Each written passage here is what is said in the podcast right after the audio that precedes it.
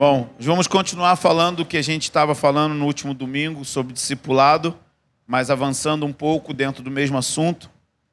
Hoje eu queria falar um pouquinho sobre oração, vida em comunidade. Amém?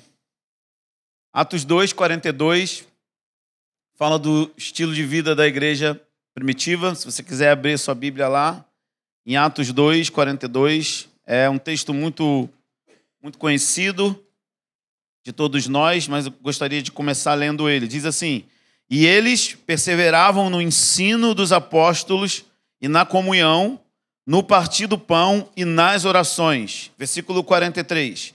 Em cada um havia temor, e muitos sinais eram feitos, sinais extraordinários eram realizados pelos apóstolos, e todos os que criam estavam unidos e tinham tudo em comum, e vendiam suas propriedades e bens e os repartiam com todos, segundo a necessidade de cada um, e perseverando de comum acordo, todos os dias no templo, e partindo o pão em casa, de casa em casa, comiam, comiam com alegria e simplicidade de coração, louvando a Deus e contando com o favor de todo o povo, e o Senhor lhes acrescentava a cada dia os que iam sendo salvos. O Senhor acrescentava a cada dia aqueles que iam sendo salvos.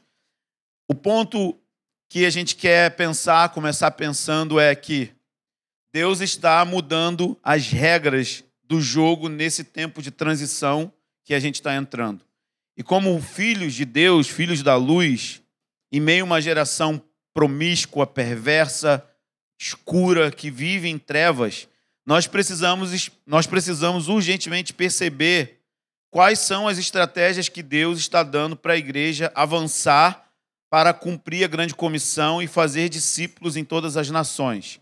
O evangelho que deve ser pregado é o mesmo evangelho. Então a gente não tem que mudar a mensagem. É o evangelho, obviamente, não o evangelho dos evangélicos. Porque o evangelho dos evangélicos gerou essa igreja que a gente tem.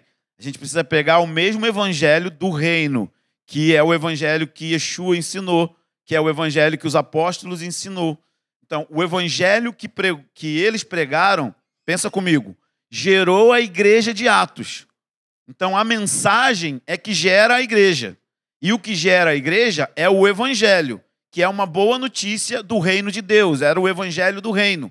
Então, os apóstolos começaram a pregar um tipo de evangelho que produziu um tipo específico de crente, que é o que a gente lê no livro de Atos que é o que você vai ler também em algumas das suas das epístolas dos apóstolos. E o evangelho que a gente tem pregado nem, não tem sido nem de perto o evangelho que os apóstolos pregavam. O evangelho que a gente prega é pela metade.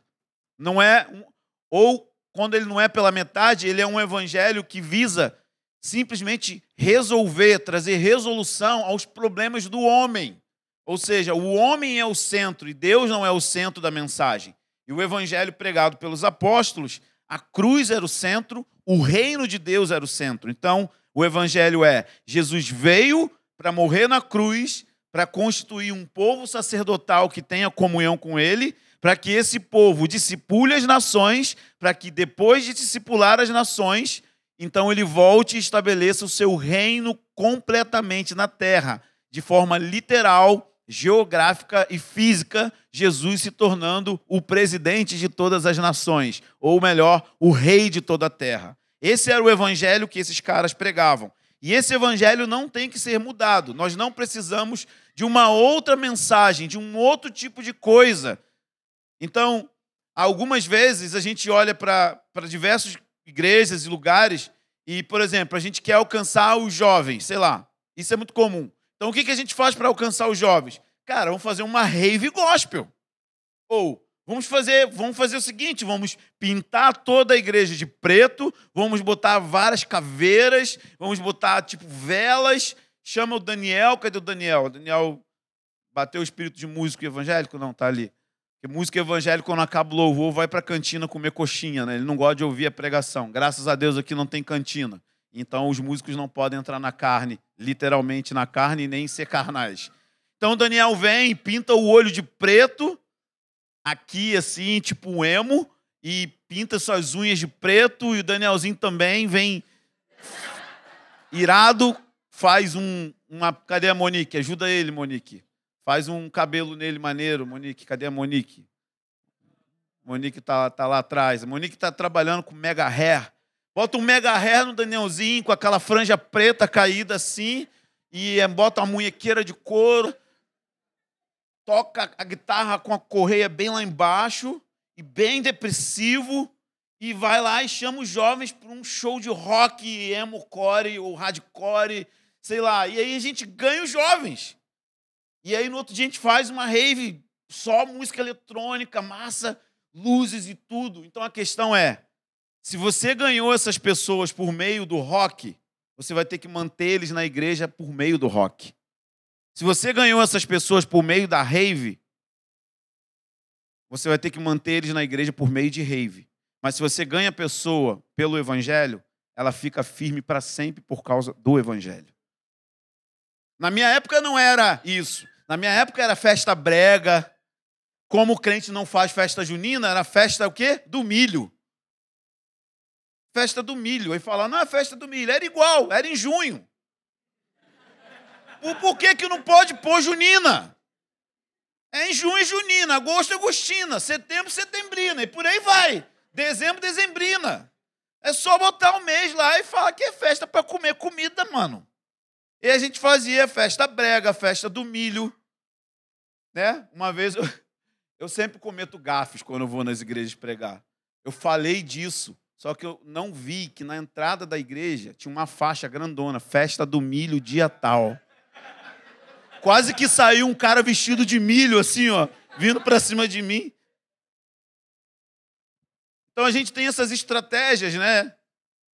Ah, tem uma mais moderna, que é uma estratégia que nem nasceu de cristãos, nasceu acho que na Inglaterra, que é o abraço grátis. Não sei se você está ligado. Isso é um movimento que nasceu na Inglaterra, não é cristão. E aí aqui no Brasil pegaram e começaram a fazer evangelismo com abraço grátis. Só que, uma vez a gente fez um evangelismo numa comunidade em São Gonçalo, e aí veio uma equipe da galera do abraço grátis. Só que no meio tinha um monte de menina. Eu preciso fazer isso, meu amor. Vem aqui, por favor. O Brasil vai te conhecer. Então imagina a gente na boca, só usar barreta, só os canela russa barreta. Aí vinha a evangelista, gatinha. Me dá um abraço grátis, amor.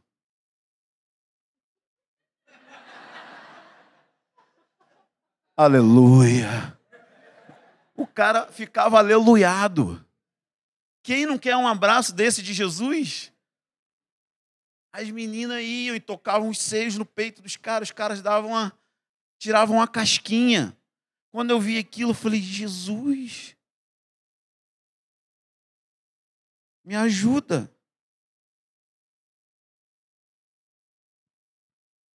Eu vi isso. Depois era a época de cuspir fogo. Cuspir fogo e andar na, na, bicicleta de uma roda só, que não é bicicleta, né?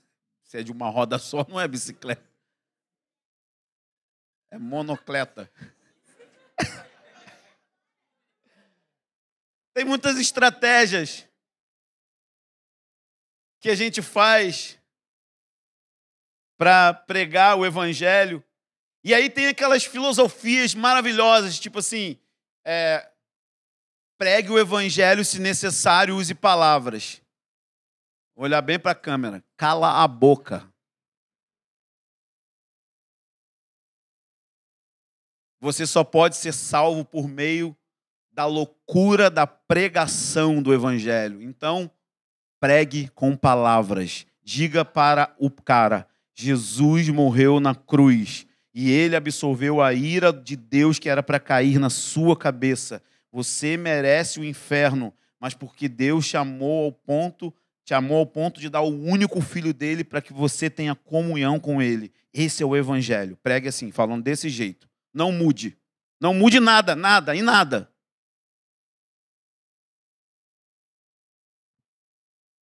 Porque a gente não crê mais na pregação do evangelho. Por isso que a gente fica inventando essas loucuras. Ou então, faça o seguinte: cure a doença dele, porque isso faz parte da pregação do evangelho. Dê uma profecia para ele, manifeste o poder do evangelho. E aí você diz: está vendo? Isso que está acontecendo com você é por causa dessa mensagem aqui. E ele levou sobre si todas as nossas dores, todas as nossas mazelas. Ele levou sobre si todos os nossos pecados. Pregue o evangelho. Eu pregava o evangelho dentro dos ônibus. Eu não mudava a mensagem. Ônibus lotado em São Gonçalo, sem ar condicionado, eu me levantava, ia na primeira fila, virava para frente e começava a proclamar o glorioso evangelho de Jesus Cristo. Pregue o evangelho para as pessoas e elas serão salvas. Eu fui salvo por meio da loucura da pregação. É uma loucura mesmo, porque o Espírito Santo pega palavras que têm a ver com o evangelho e joga poder nelas. Ou melhor, já tem o poder nelas, porque o evangelho é o poder de Deus para a salvação. Então o evangelho é o mesmo, a gente tem que pregar esse evangelho em todas as nações. A dependência do poder do Espírito Santo e da sua atuação por meio dos dons é a mesma. A gente precisa incrementar a pregação do evangelho, porque na verdade não é incrementar. As escrituras dizem que os sinais seguirão os que então é os sinais que me seguem, não sou eu que sigo os sinais. Então, quando eu vou pregar o evangelho, os sinais vão vir atrás de mim. Sabe por que não tem sinais? Porque você não prega o evangelho. Em outra passagem, Marcos diz que o Senhor confirmava a pregação deles com sinais extraordinários. Não existe como cumprir a grande comissão sem sinais e maravilhas. Então, os sinais vão seguir aqueles que creem que creem no Evangelho, que creem que essa mensagem salva. O problema, meu querido, é que tem gente dentro dessa sala que precisa ser salvo. Porque o evangelho que você ouviu gerou esse tipo de pessoa que você é.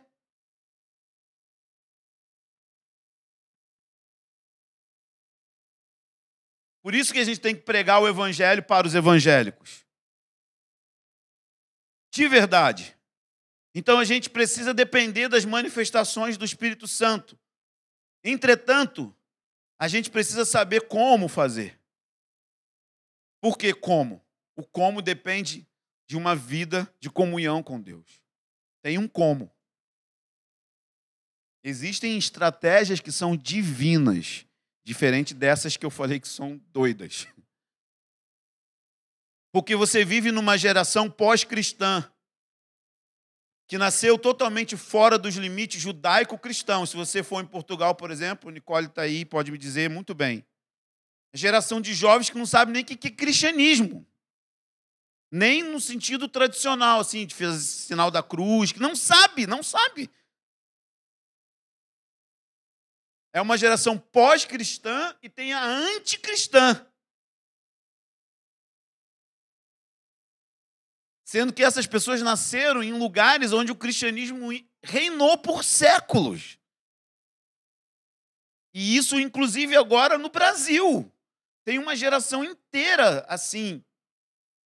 Eu tenho amigos que, que o sonho deles era, era ser John Wesley, sair no cavalo, pregando, evangelizando o Brasil.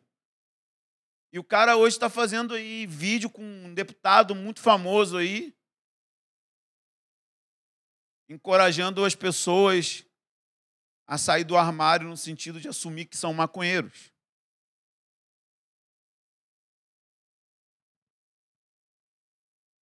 E a gente vai vendo esse tipo de coisa, uma geração pós-cristã.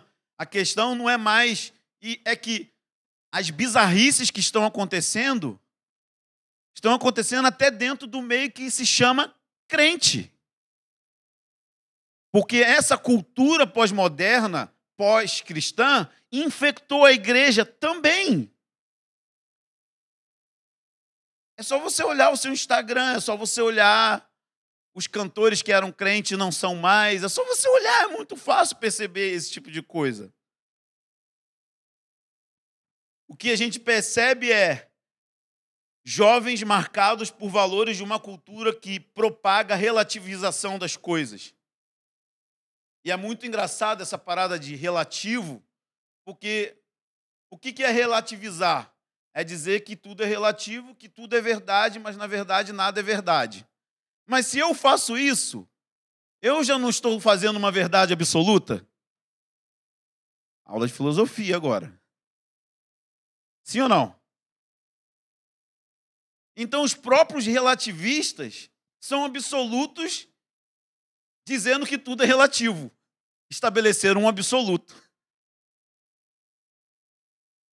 Mas a ideia é que você é impregnado de uma ditadura de hipersexualização, seja ela homo ou hétero, não importa, é promiscuidade na tora. Você é infectado, nunca teve uma geração tão, tão, tão viciada em pornografia, seja homem ou mulher, como a nossa geração, e a gente sabe que, obviamente, por causa do fácil acesso das tecnologias, crianças têm celular na mão, tem Netflix, tem TV a cabo, tem tudo. Que na minha época, para você ter acesso à pornografia, você tem que subir no armário do seu tio para pegar aquela revista escondida lá atrás. Hoje, simplesmente você liga o seu celular e você consome pornografia. Crianças de 12 anos, 11 anos já estão fazendo isso. Nunca tivemos uma geração tão quebrada e tão doente. Como ser discípulos de Cristo relevantes em um contexto geracional, no qual as pessoas vivem a verdade fundamentadas a partir de comunidades que são inseridas. Então nós precisamos aprender a ler a cultura e pegar o gancho de que essa geração ama viver em comunidade e estabelecer comunidades reais. Então deixa eu tentar te explicar como é que funciona. Se eu sou um cara que gosta muito de pornografia, eu vou me inserir dentro de uma comunidade de homens que também amam isso, ou de homens e mulheres.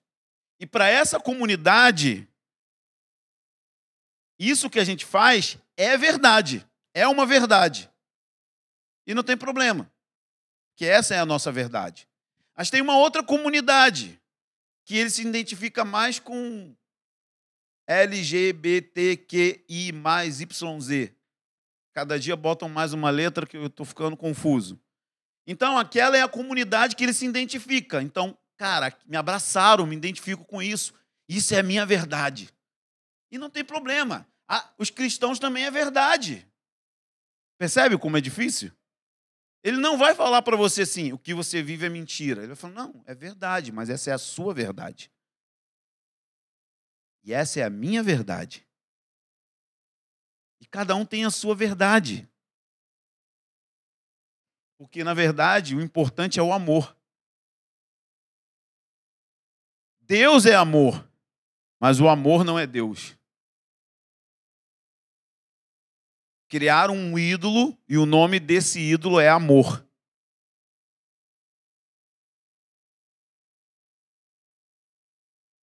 Tá tensa a sala, né? Como faz discípulo no meio disso? Então, a primeira coisa que precisa acontecer, e vou repetir de novo, até que você precisa ter uma vida de oração como se fosse o seu oxigênio.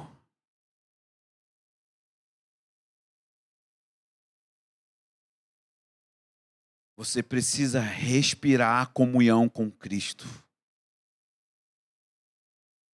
Você precisa perseguir o Deus que nunca morre, que nunca é vencido. João capítulo 1.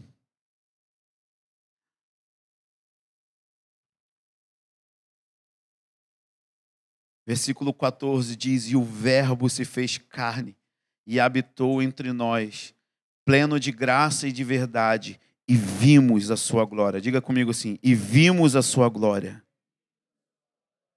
Você já viu a glória dele? A palavra ver aqui é a mesma coisa que contemplar. 1 João 4,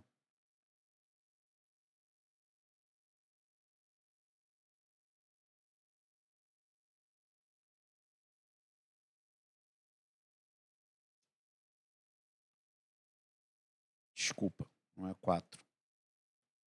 1 João 1. O que era desde o princípio, o que ouvimos, o que vimos com os nossos olhos, o que contemplamos e nossas mãos apalparam a respeito do Verbo da vida.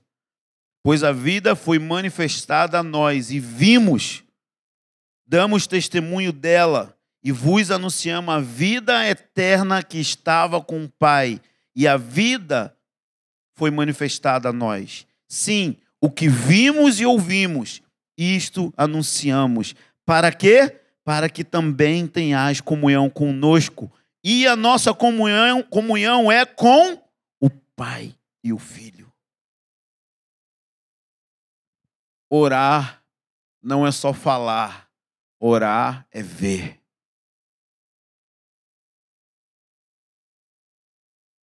Pastor, como eu vejo? Abra sua Bíblia em Apocalipse 1 e comece a ler as 18 descrições de Jesus todo dia. Leia os evangelhos e comece a contemplar todas as características dele. Porque você se torna aquilo que você contempla. E se nós queremos ganhar essa geração que eu descrevi, você precisa se tornar parecido com Jesus.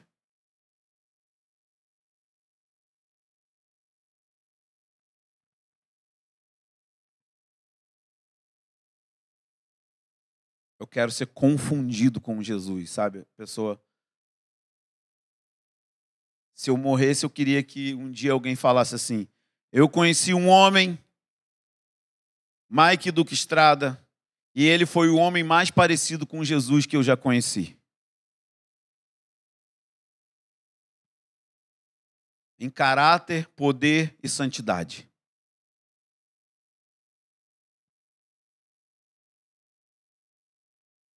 Porque você se torna aquilo que você vê. Se os seus olhos forem bons, então todo o seu olho será, todo o seu corpo será bom aonde você tem colocado seus olhos. Em outras palavras, onde você tem colocado a sua atenção.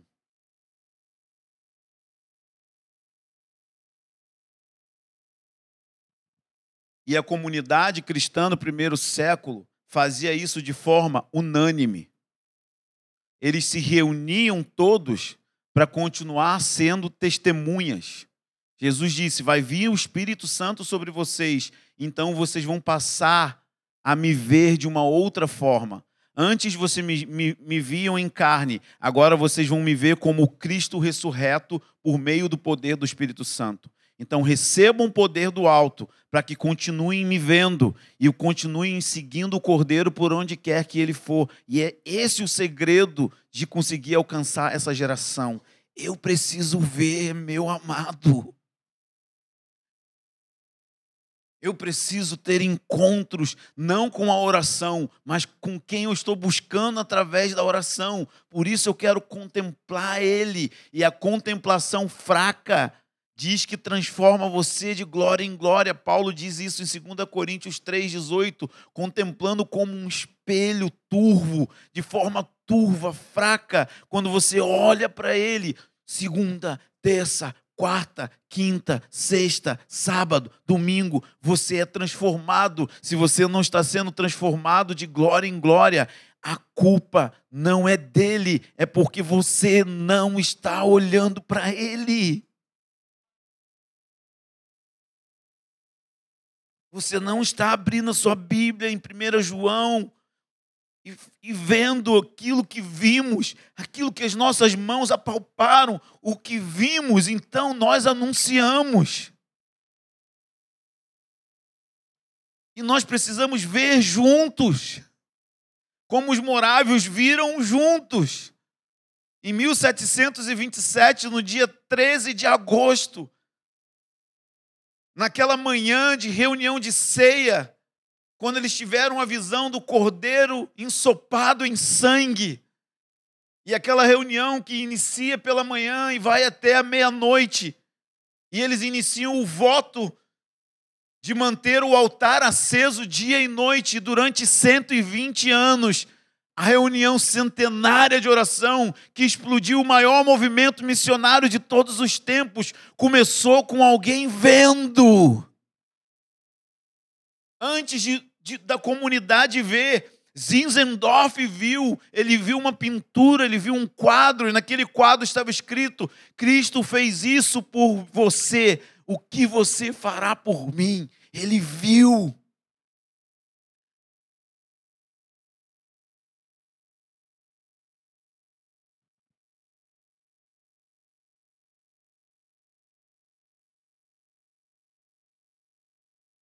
Segunda coisa é que depois que você vê, e só se você vê, você vai compreender o que é vida em comunidade. E a sua dificuldade de viver igreja parte do ponto de que você não viu ou em algum momento parou de ver. Porque quando Paulo viu Jesus, Jesus disse: Por que me persegues? Mas Paulo não estava perseguindo Jesus, Paulo perseguia a igreja. A questão é que Cristo e a igreja é uma coisa só.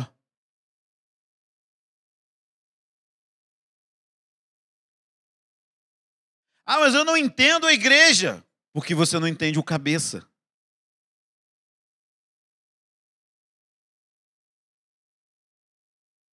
Mas eu não entendo esse negócio de discipulado, porque você não entende o cabeça problema está lá. Ah, eu não entendo esse negócio de submissão, porque você não entende o cabeça. Sabe o que significa meu coração é manso e humilde?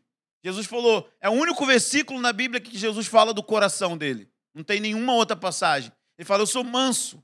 Os mansos herdarão a terra. Sabe o que é manso? É o contrário daquele cachorro bravo que você tem que puxar e arrastar ele. Jesus não, ele se rendeu a todos os processos de sofrimento do Pai. Diz que ele aprendeu tudo por meio da obediência e daquilo que ele sofreu. Você quer viver igreja? Quer? Quer? Você quer viver igreja? De verdade? Você vai sofrer.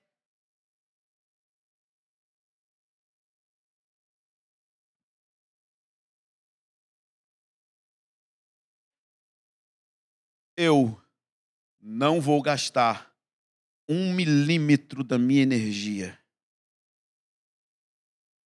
e nem vou deixar os meus líderes gastar um milímetro de suas energias com quem decidiu não querer ver Jesus.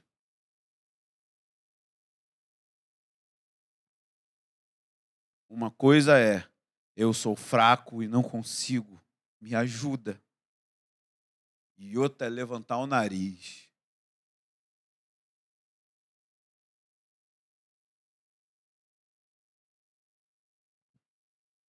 E ficar falando a vida inteira que não entende, que não entende, que não entende, que não entende, que não entende, que não entende. Quando vai entender?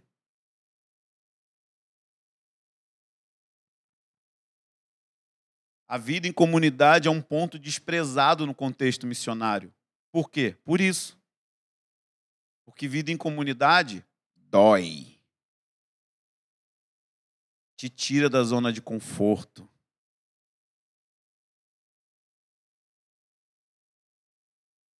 Então, a vida em comunidade foi o que fez com que o Senhor acrescentasse os que iam sendo salvos, porque o mundo olhava para a igreja e falava assim: "Que que é isso?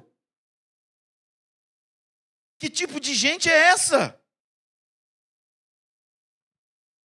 Eu nunca vi um povo desse. Eu nunca vi um povo onde, quando são feridos, perdoam. Ao invés de ganhar, doam. Ao invés, ao invés de resistir, sofrem.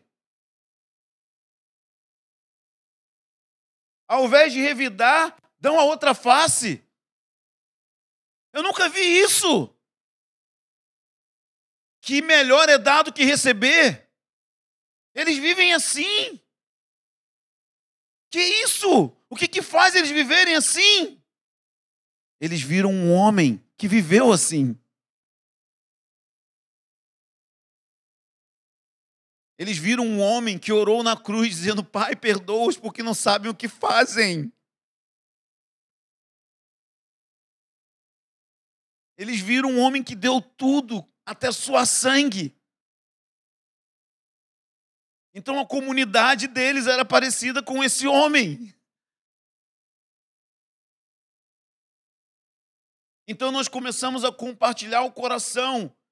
Comunhão significa compartilhar coração, depender visceralmente da vida de Cristo que é depositada na vida do outro que está do seu lado.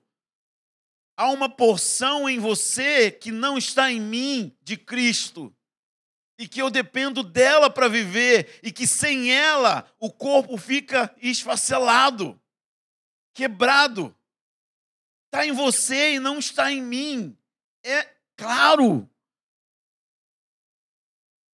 Hoje tinha uma vida sobre o Danielzinho que não estava sobre mim, estava sobre ele e que me abençoou, que me tocou, que me impulsionou, que ativou dons em mim.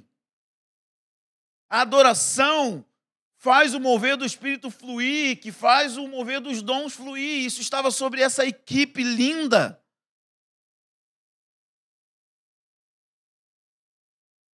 E eu tenho 20 anos na frente de maturidade do que o Danielzinho. Mas Cristo está nele. E eu me submeti à unção dele.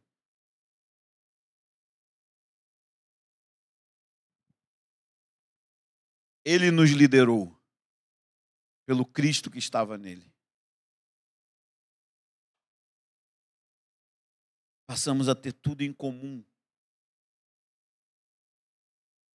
Uma causa única.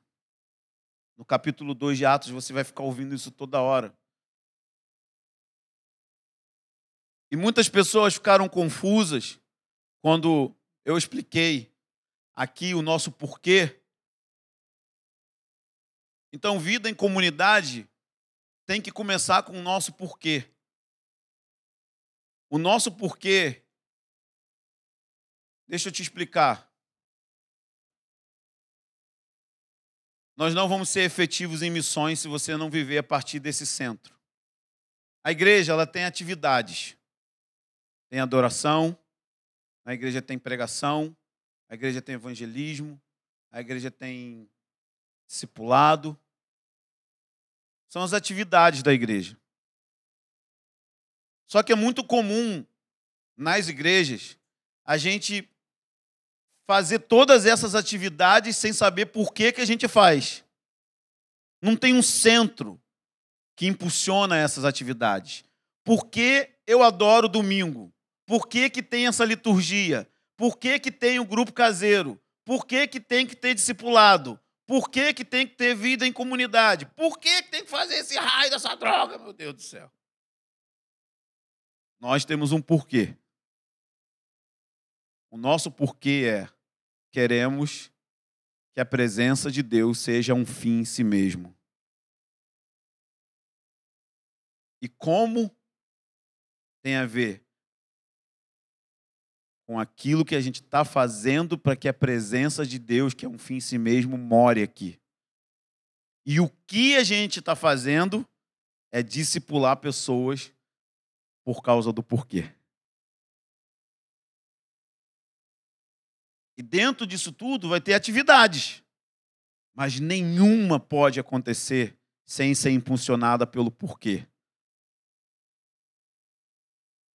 Pode ter atividade para casais, para crianças, para famílias, para tudo. Mas eu quero que Deus more aqui. Isso é que me motiva a discipular.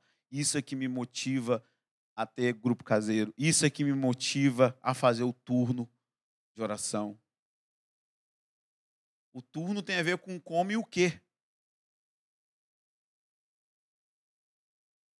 E viver em comunidade é um dos pontos que tem a ver com o porquê. Porque se a gente não tem o mesmo coração, Deus não pode ordenar a bênção. Salmo 133, quão bom e quão agradável é que os irmãos estejam unidos. Ali o Senhor ordena a bênção. Você não pede a bênção, Deus é que ordena. E Deus, quando dá ordem, meu amigo, ele cumpre.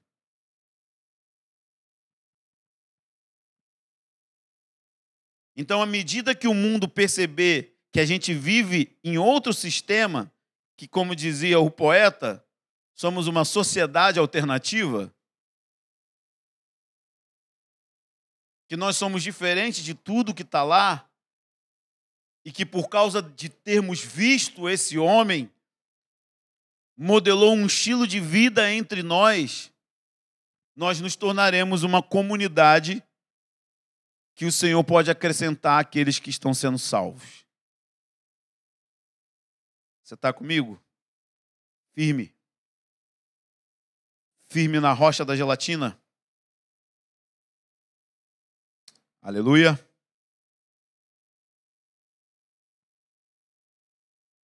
Amém. Vida em comunidade é a expressão comunal da Trindade. Como o pai ama o filho, o filho ama o pai, o Espírito honra o Filho. E o que Deus quer é ver a igreja na terra vivendo a mesma coisa que acontece na Trindade uma um compartilhamento de causa. Cada uma das pessoas da Trindade tinha uma função e tem uma função dentro do plano redentivo de Deus. Por isso eles se honram e se complementam em suas funções, ao mesmo tempo sendo um. É muito louco que é a mesma coisa. Embora somos diferentes, temos o mesmo compartilhamento de causa, mas somos um. Porque há um só corpo, há um só espírito e há um só batismo.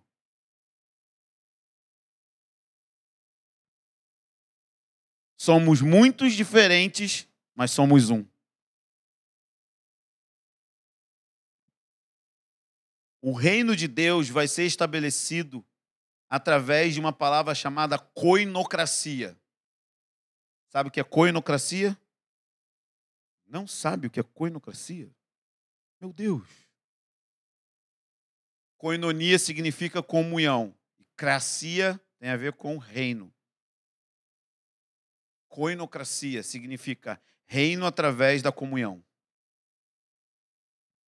Então Deus fez uma coisa: criou o homem à sua imagem para que ele tivesse comunhão. Mas não basta, não é bom que o homem fique só. Então ele criou Eva, que era a imagem de Deus. Na verdade, criou Eva, que era a imagem de Adão, que é a imagem de Deus. Estamos juntos? Por que, que ele fez isso? Para que tivesse compatibilidade. Deus não tem relacionamento e comunhão com alguém que não tem a sua imagem.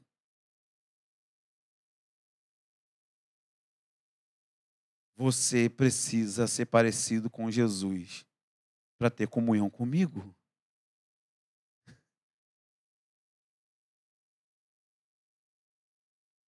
Não importa se você é católico, mas se você é parecido com Jesus, é porque você viu ele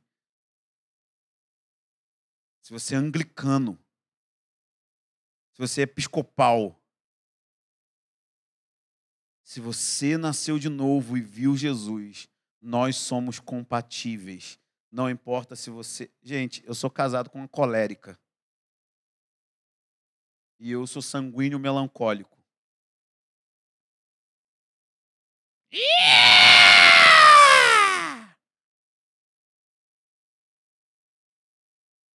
Eu invento uma coisa a cada mês diferente. E minha mulher é uma colérica metódica. Para limpar o azulejo precisa ser do jeito dela. A minha gaveta já tentou ser arrumada um milhão de vezes. Ela comprou um negócio bonitinho, na negocinho assim, que tem uns quadradinhos que você põe a meia e as cuecas no quadradinho. Vamos lá em casa ver hoje se está nos quadradinhos. Tem uma gaveta que é dos shorts de treino e tem uma gaveta que é dos das camisas de treino. Vamos lá ver se não já está tudo misturado. Camisa, short, cueca, cueca, tudo no lugar. Ela entra no meu escritório e está tudo organizado de forma bagunçada. Na minha bagunça eu acho tudo. Quando as meninas entram, não tem autorização mais para entrar no meu escritório deixa do meu jeito. Como que você consegue? Tem um monte de papel em cima. Eu sei onde está. O ódio que vem, vem um ódio, assim, ódio mesmo, tá? Quando eu fico meia hora procurando um esboço que deveria estar naquele lugar. Minha lista de oração, que eu queria acordar de manhã, comer o café e só orar ela. Tiraram ela dali, colocaram num lugar organizado. Eu não quero organização. Eu quero achar o negócio.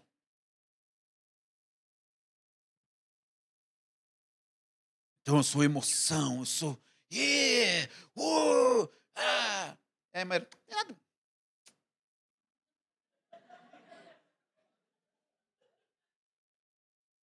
Eu falo assim: eu vou para pra África e eu quero morrer lá comido pelos canibais. não é nada, bichão. Bobeira. Mas já muda de ideia, já cria outra coisa. É verdade?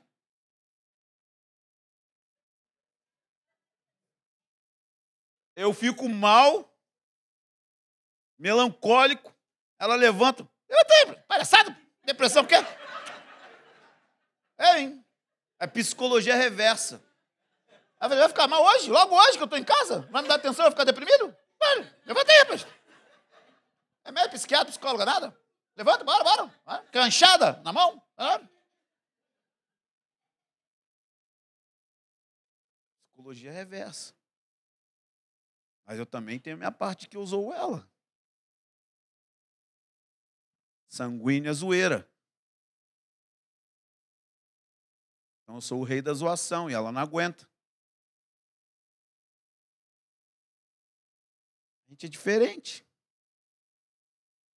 Outra coisa que poucas pessoas sabem, eu sou extremamente introspectivo. Apesar de ser extrovertido. Então a minha alma tem uma capacidade para pessoas, que é pouquinha. eu não aguento muito gente. Então tem hora que eu preciso ficar sozinho ela não entende. Outro dia eu fui na casa do Iago, da Ariel, e eu, tipo, é tipo um esgotamento, tipo assim, tipo, eu não quero seres humanos. Eu quero só ficar quieto. Vão subir, vão subir, vão subir. A mãe da Ariel tá lá. Eu falei, então, a última coisa que eu quero é falar com a mãe da Ariel. Vamos subir. E Ariel olhando para minha cara, e eu olhando para a cara dela, e Ariel olhando para minha cara. Eu falei, meu Deus, que constrangimento. Eu só quero ficar sozinho, tinha que falar. Mas também tem dia que eu quero ver um monte de gente. Mas eu quero ver. Ah, todo mundo lá. Ontem a Maria Maria falou para mim, eu, eu comprei uns pedaços de carne, estava fazendo picanha lá em casa. Ela falou: Ah, pai, churrasco hoje foi ruim. Ela, por quê? Porque não tem som alto, a casa não está cheia. Então não foi legal. Eu falei, então, mas era porque eu queria ficar quietinho mesmo. Era só comer a carnezinha, um sapatinho. Então a gente é diferente. Mas a gente é compatível. A gente se ama, a gente briga, a gente se perdoa, a gente não vai embora, é para sempre. É até ficar enrugadinho. Ela vai aguentar minha chatice, eu vou aguentar as dela e a gente vai se amar até o fim. E no processo tem dor, tem sofrimento, nos modela, nos ensina a ser parecido com Jesus. E assim é a igreja. Por isso que Cristo compara a igreja com uma noiva e ele como o marido. Então, por isso que Deus criou esse plano, porque através de pessoas a mesma imagem dele, nós vamos estabelecer um reino através da comunhão com Deus e uns com os outros. Não vai ser um profeta solitário voando com uma capa de pelos de camelo estabelecendo o reino. Vai ser uma família. Uma família, um corpo. Você está comigo? Dietrich Bonhoeffer, Bonhoeffer, Bonhoeffer, nunca sei como pronuncia o nome desse alemão. Ou Bonhoeffer.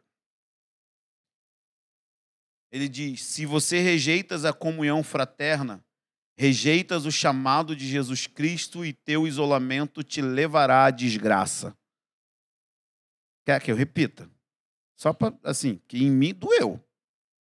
Se rejeitas a comunhão fraterna, rejeitas o chamado de Jesus Cristo, e teu isolamento irá te levar à desgraça. As pessoas estão desigrejadas vindo à igreja. Tem os desigrejados, desigrejados literais, mas tem vários desigrejados aqui. Eles vêm à igreja, eles vêm no culto, eles dão o dízimo, mas isso não é viver igreja. Igreja não é reunião. Igreja não é ir nem no grupo caseiro. Essas coisas são coisas que fazemos, são atividades que temos para cooperar para um fim maior, que é você ver Jesus para nos tornarmos como Ele e podermos ter compatibilidade.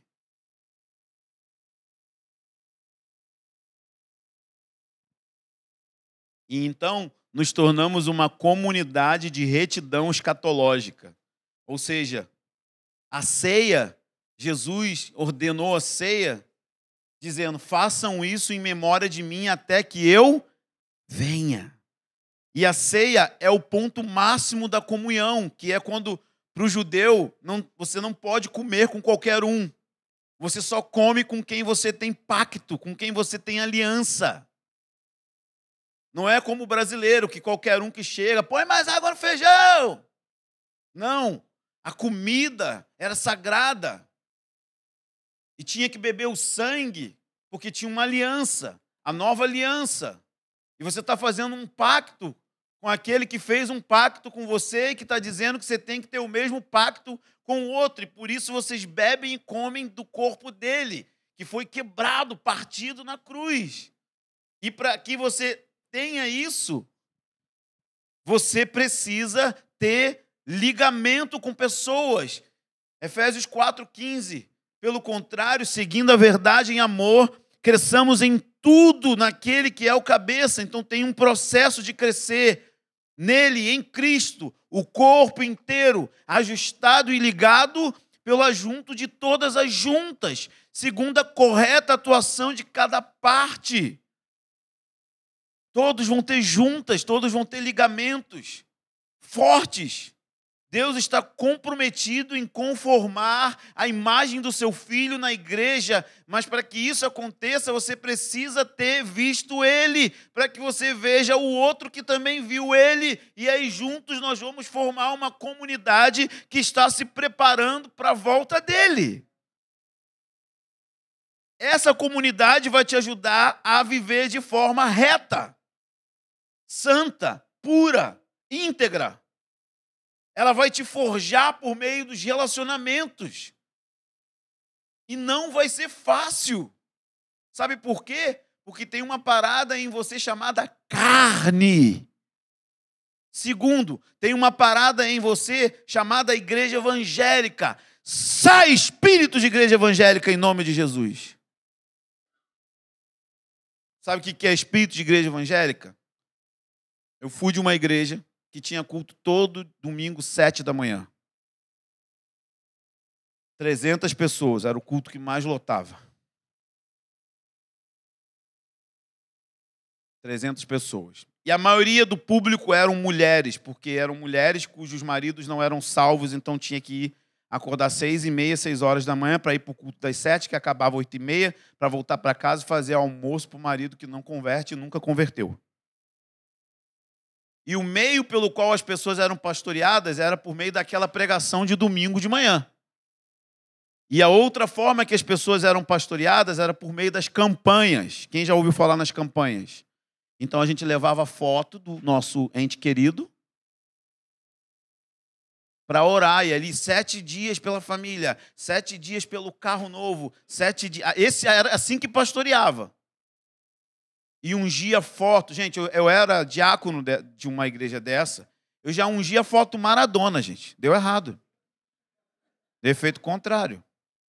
Roberto Carlos ainda está aí. Vamos ver. Mulher levava a foto do Roberto Carlos para orar. É sete dias de tal, sete dias, e sete dias, não sei o quê, sete dias do, do óleo, sei o quê. E é, essas campanhas eram o jeito que pastoreavam as pessoas, que era o quê? Resolver o problema do marido que não é salvo. O que, que acontece com isso? De um movimento, essas igrejas se tornam um monumento, como uma estátua, um museu que não tem vida. Falo isso com muito pesar, porque foi exatamente o que aconteceu com essa igreja. Quando o pastor falece, ele não formou um outro para continuar o legado.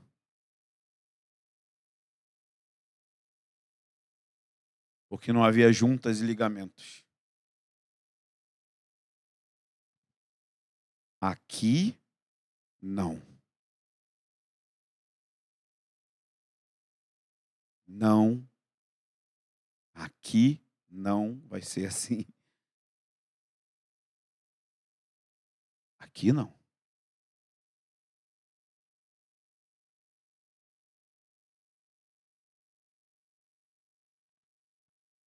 um dos meios que Deus vai utilizar para amadurecer você vem através das lideranças e das alianças que você faz com comprometimento no corpo de Cristo, com seus irmãos.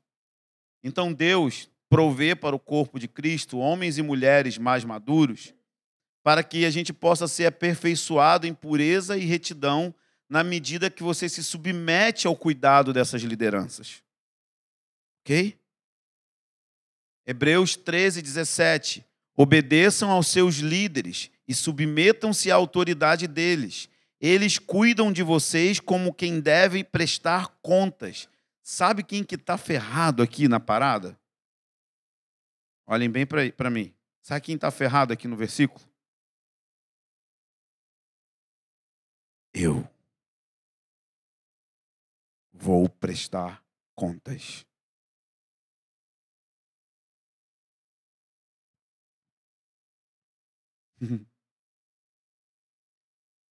Eu não vou prestar contas a Deus por causa do descende. O descende, Deus não me deu o descende. Deus me deu essa comunidade. Deus me deu vocês. Se é que vocês se deram a mim. Obedeçam aos seus líderes e submetam-se à autoridade deles. Eles cuidam de vocês como quem devem prestar contas. Obedeçam-lhes para que o trabalho deles seja uma alegria e não um peso, pois isso não seria proveitoso para vocês.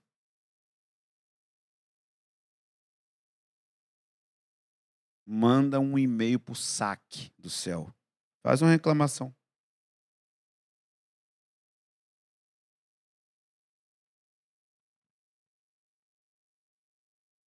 Submetam-se aos líderes de grupo. Ah, ele é mais novo que eu. É mesmo? Ele só está aí porque ele é mais maduro que você.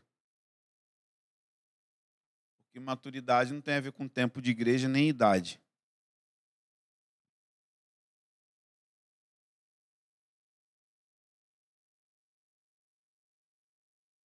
Obedeçam para que o trabalho dele seja uma alegria e não um peso. já chega rendendo, mano. Sou pecador mesmo, ó, vejo pornografia, minto, roubo tal. Teve um dia que o cara me chamou no quarto e começou a contar. Denis tá ligado, né? Cara, eu saí suado de tanto pecado que o cara falou. Eu emagreci 5 quilos ali só de suor que eu perdi. Isso aí assim. Mas é assim, tem que já chegar rendendo, assim, aqui. Perdi, perdi, perdi. Tô aqui, ó, arrebentado mesmo.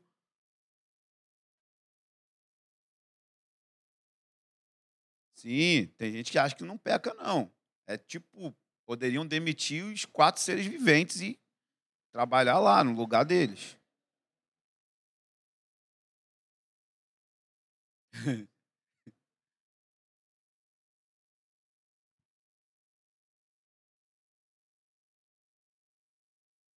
e para terminar, para a gente entender, é que para isso funcionar melhor, a gente precisa entender uma palavra que a gente fala direto, mas que está difícil. Se chama cultura de honra. Grande parte do que precisamos e da nossa herança está na mão de outros. Grande parte do que você precisa, está ouvindo, gente? Está na mão de outra pessoa. Muitos se encontram infrutíferos porque não conseguem honrar os outros naquilo que carregam. E cultura de honra é isso. O segredo da honra está em reconhecer com exatidão quem são as pessoas. Mesmo uns com os outros. Eu reconheço com exatidão quem é o Joel, quem é o Lucas, eu reconheço com exatidão quem é o Anderson, o Vini, a Carla. Eu reconheço quem eles são com exatidão. O que eles carregam e qual é o papel dessa pessoa no corpo e quanto isso custa e quanto custa carregar o que eles carregam. Quanto custa carregar o que Vinícius e Carla carregam? Que desde o primeiro dia dessa sala de oração vinham de lá da Baixada Fluminense de trem, voltavam às 10 horas da noite.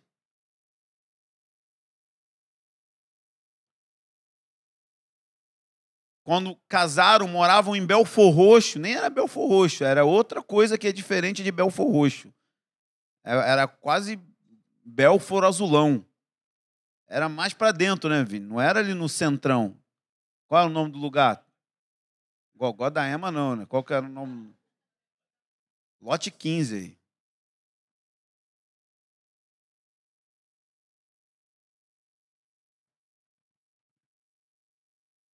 Se gastaram,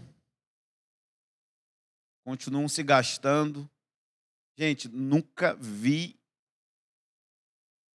esse cara reclamar. Nunca vi o Vini reclamar. Já vi ele abrindo o coração das dores, das sofrimentos, das fraquezas, mas reclamar.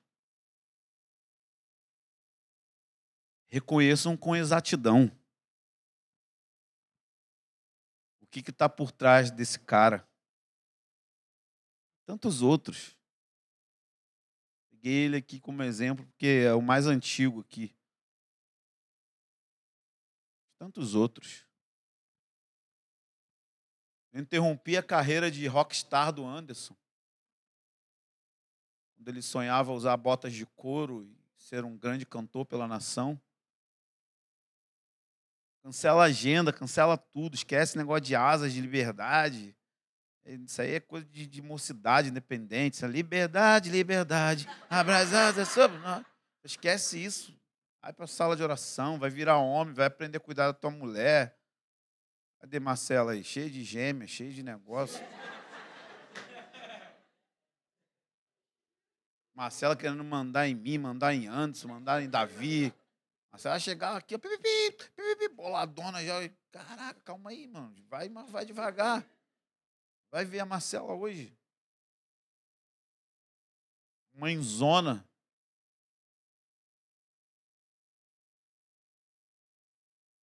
Reconheça com exatidão.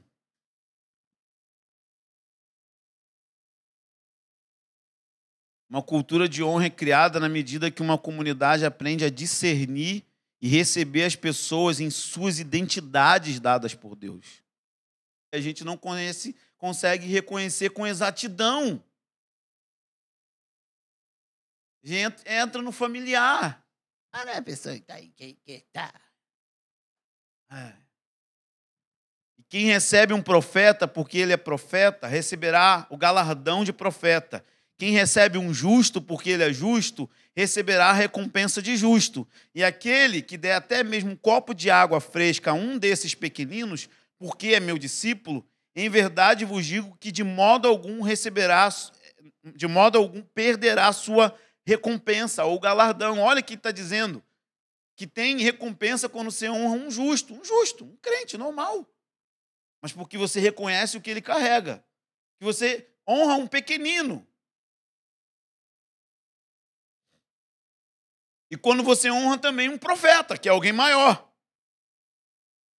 Em autoridade, em maturidade. Ele está falando: se você der um copo de água.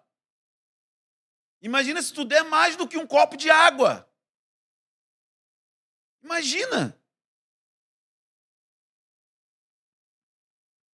Isso é cultura de honra, é tratar as pessoas de acordo com aquilo que elas são e não só com aquilo que elas fazem.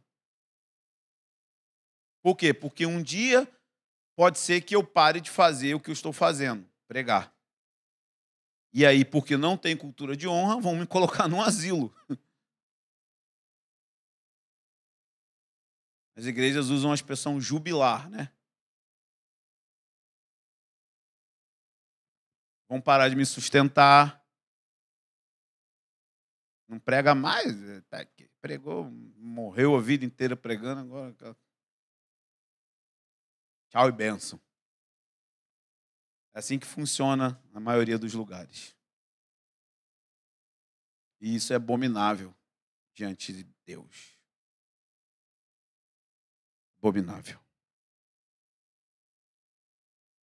Diante disso tudo, quero te dizer que você não me deve nada.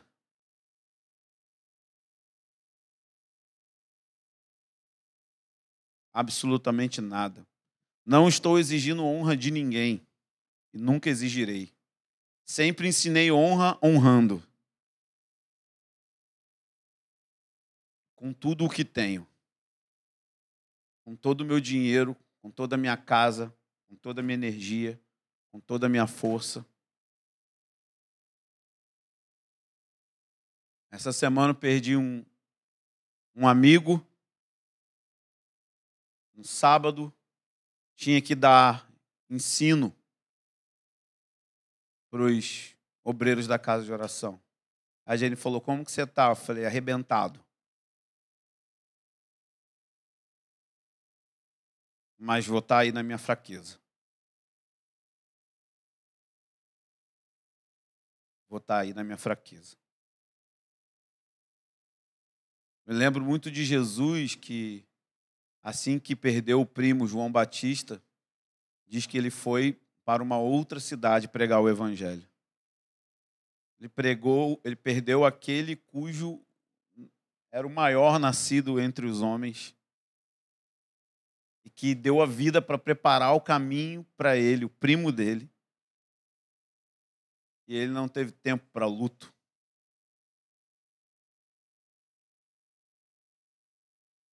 Logo seguiu em diante.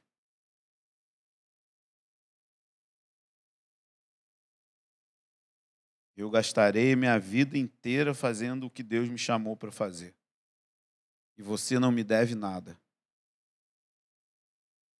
Ninguém me deve nada. Mas, entretanto, todavia,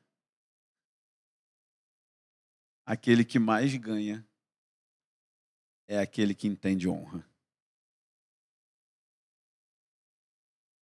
Mas ninguém me deve nada. E nunca exigirei, mas ensinarei, porque o benefício é para vocês e não para mim. Até porque honra não tem a ver só comigo, mas tem a ver com uma cultura no corpo de Cristo, de maneira geral. Nesse lugar, a gente vive comunidade, a gente vive discipulado e a gente vive uma comunidade que espera Jesus e a gente constrói um lugar para a presença de Deus morar. Tudo linkado. Tá claro? Por favor. Sim. Nesse lugar, fogo de Deus não apaga. Eu sou semi-mestre churrasqueiro. Sabe qual é o lance do carvão? Para acender, precisa estar tá junto. Pode começar com pouco. Sabe qual que é outra, a outra figura? O fogo pega por baixo.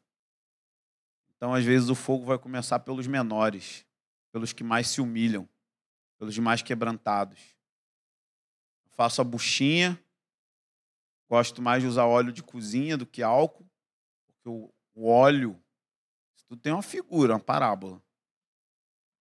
O óleo é denso e ajuda a manter a chama acesa mais do que o álcool que evapora mais rápido. Então faço uma bucha com papel grosso e boto cinco ou seis pedras grandes coladas uma na outra e o fogo pega por baixo. Quando aquelas embrasam, que é ficar ao ponto de ficar cinza, eu espalho as outras pequenas por cima.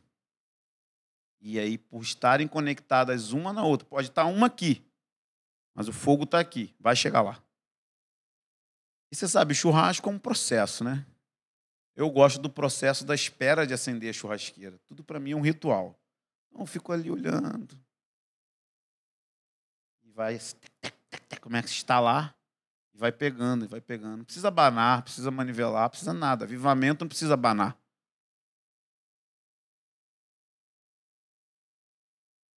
Precisa de força. É natural. Já tem brasa. Tocou aqui, vai passar para ela. Vai passar para ela. Vai passar para ela. Aqui, ó. É dominó. Daqui a pouco tem um braseirão Por isso que eu pedi para o Daniel cantar essa música do Alessandro. Fogo nunca apaga, fogo nunca dorme. Se a gente ficar dentro desses valores que eu ensinei hoje. Amém? Pai, obrigado pela Sua palavra, obrigado porque você está nos despertando para esses dias. Torna-nos um em Ti, Senhor. Ajuda-nos a ver o cabeça para ver o corpo. Levanta uma comunidade de retidão escatológica que vai viver uma cultura de honra, esperando e apressando a volta do Senhor. E que essa comunidade seja uma arca segura para o mundo que está perdido, na medida que eles olham a maneira como vivemos, nos amamos, nos servimos, nos honramos. Que o Senhor acrescente a cada dia aqueles que vão sendo salvos e que quando eles entrarem nas nossas salas, nas nossas cozinhas, eles sejam transformados só de olhar o nosso casamento, só de olhar as nossas amizades, só de olhar os nossos relacionamentos, eles vão ser transformados só de ver o jeito que a gente vive. É essa igreja que eu peço ao Senhor e que está no seu coração, que faz parte do seu plano. Eu peço graça sobre os líderes da comunidade, para que eles sejam ungidos com sabedoria para ajudar a pastorear o rebanho de Deus por meio dos grupos caseiros. Oro pelos missionários da casa de oração que têm levantado incenso dia e noite nesse lugar, preparando um ambiente para a presença de Deus no Rio de Janeiro. Oro por fortalecimento das emoções deles, que eles sejam fortalecidos com seu poder, providos financeiramente também. Pai, eu oro por cada família dessa, dessa igreja, para que eles sejam despertados e entendam aquilo que o Senhor está falando, aquilo que o Senhor está comunicando. E se o Senhor realmente plantou eles nesse lugar, que eles sejam quebrantados, que todos nós sejamos quebrantados juntos para nos modelar a imagem do seu filho. Essa é a minha oração no nome maravilhoso de Jesus. Amém, amém e amém.